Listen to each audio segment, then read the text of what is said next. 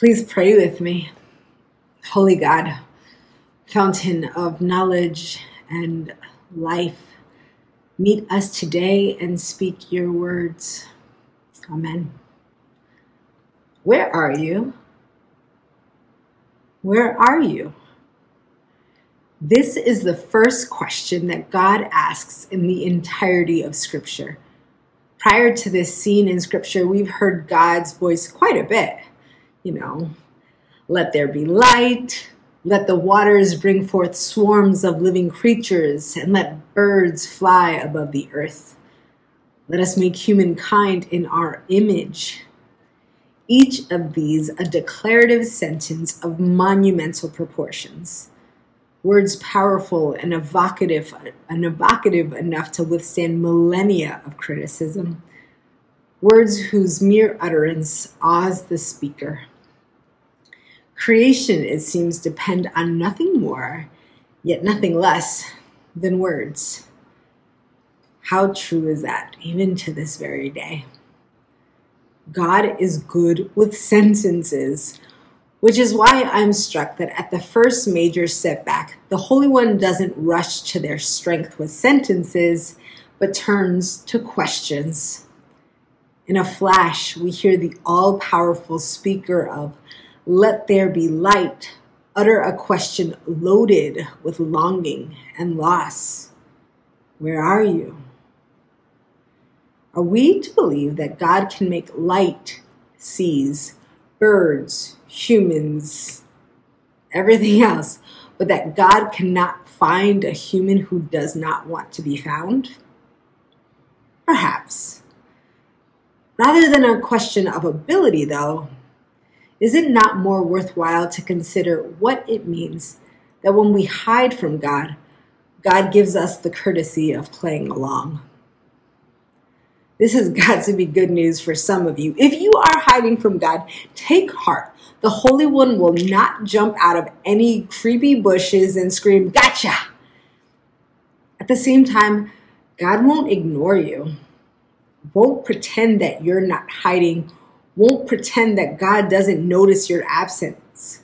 Even now, God is coaxing us out of our hiding places, asking the primordial question that God has been asking humankind seemingly from the beginning Where are you?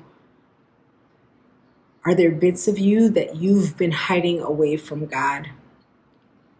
Are you adrift, disconnected from yourself, from others? From the Holy One? Or are you standing on solid ground, confident in the love of God, secure that this moment in time is where you're supposed to be?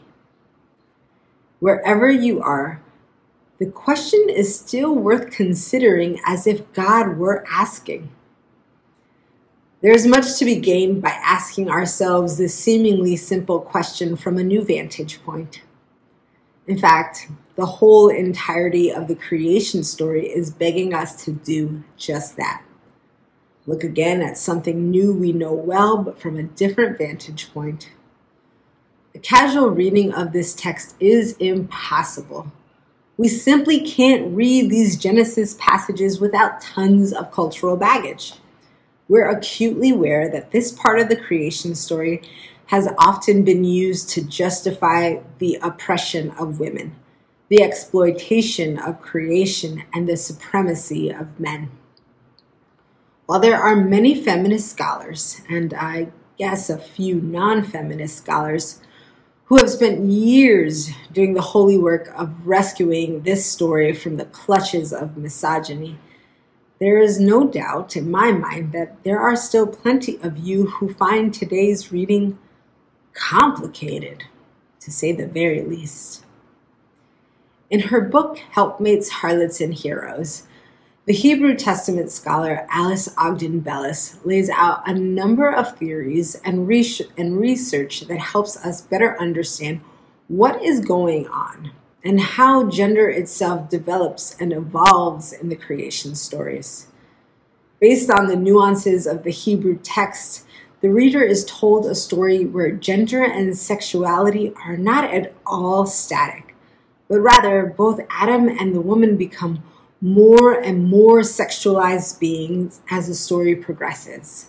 And I called her a woman there because it's not till the very end that she is named as Eve. Eve, that means life.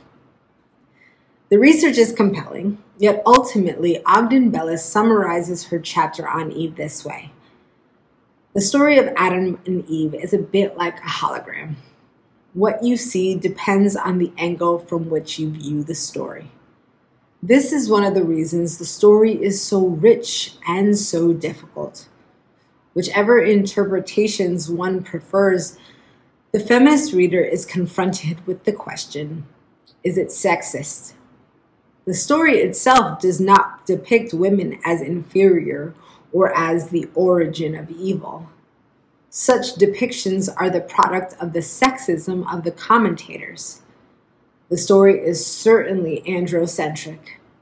Is it intrinsically sexist? That is the question each reader should consider. I've considered the question and I have landed on this answer, at least now. Kinda. The writers of this portion of Genesis undoubtedly did not believe that men and women were equals. And so they wrote the story that way. But the commentators who came after them took the androcentrism, antro, oh, well, it's a hard word, androcentrism that was a fact of life for the early hearers and writers of this text and extrapolated a worldview of male supremacy that the text itself does not support. Regardless of what commentators have said throughout the ages, the text does not blame Eve for the fall of humanity. That's not in the story. Depictions of Adam stumbling upon Eve with the serpent are not based on anything we get in Scripture. The text says that after Eve bit the fruit, she gave some to her husband who was with her. That's in the text. They did it together, they did it all together. They listened to the serpent together. They ate the fruit together and then they hid together. And it was that then that God found them together. Either way, the ultimate value of this story isn't that it tells us who to blame for sin. That's missing the mark.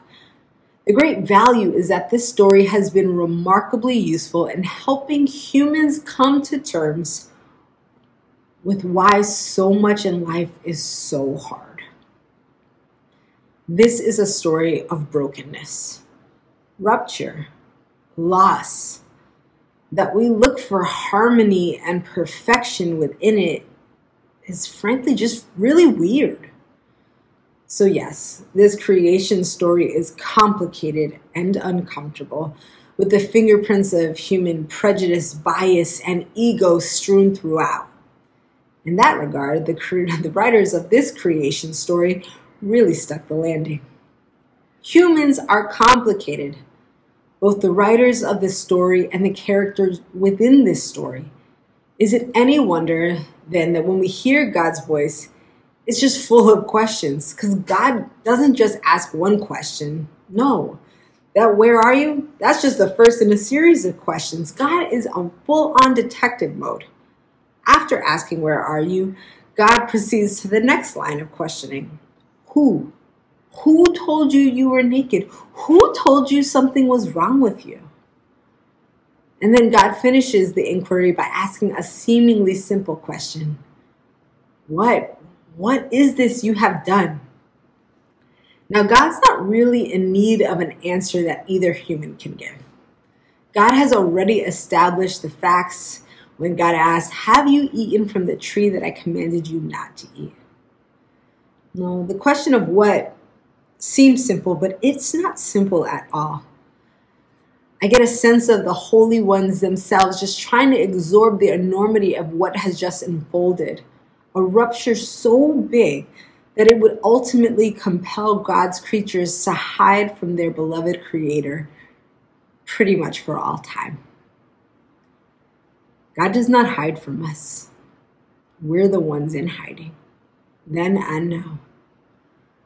My friends, wherever you are, it is safe to step out of hiding and call out to the one who has been asking all along Where are you? Amen.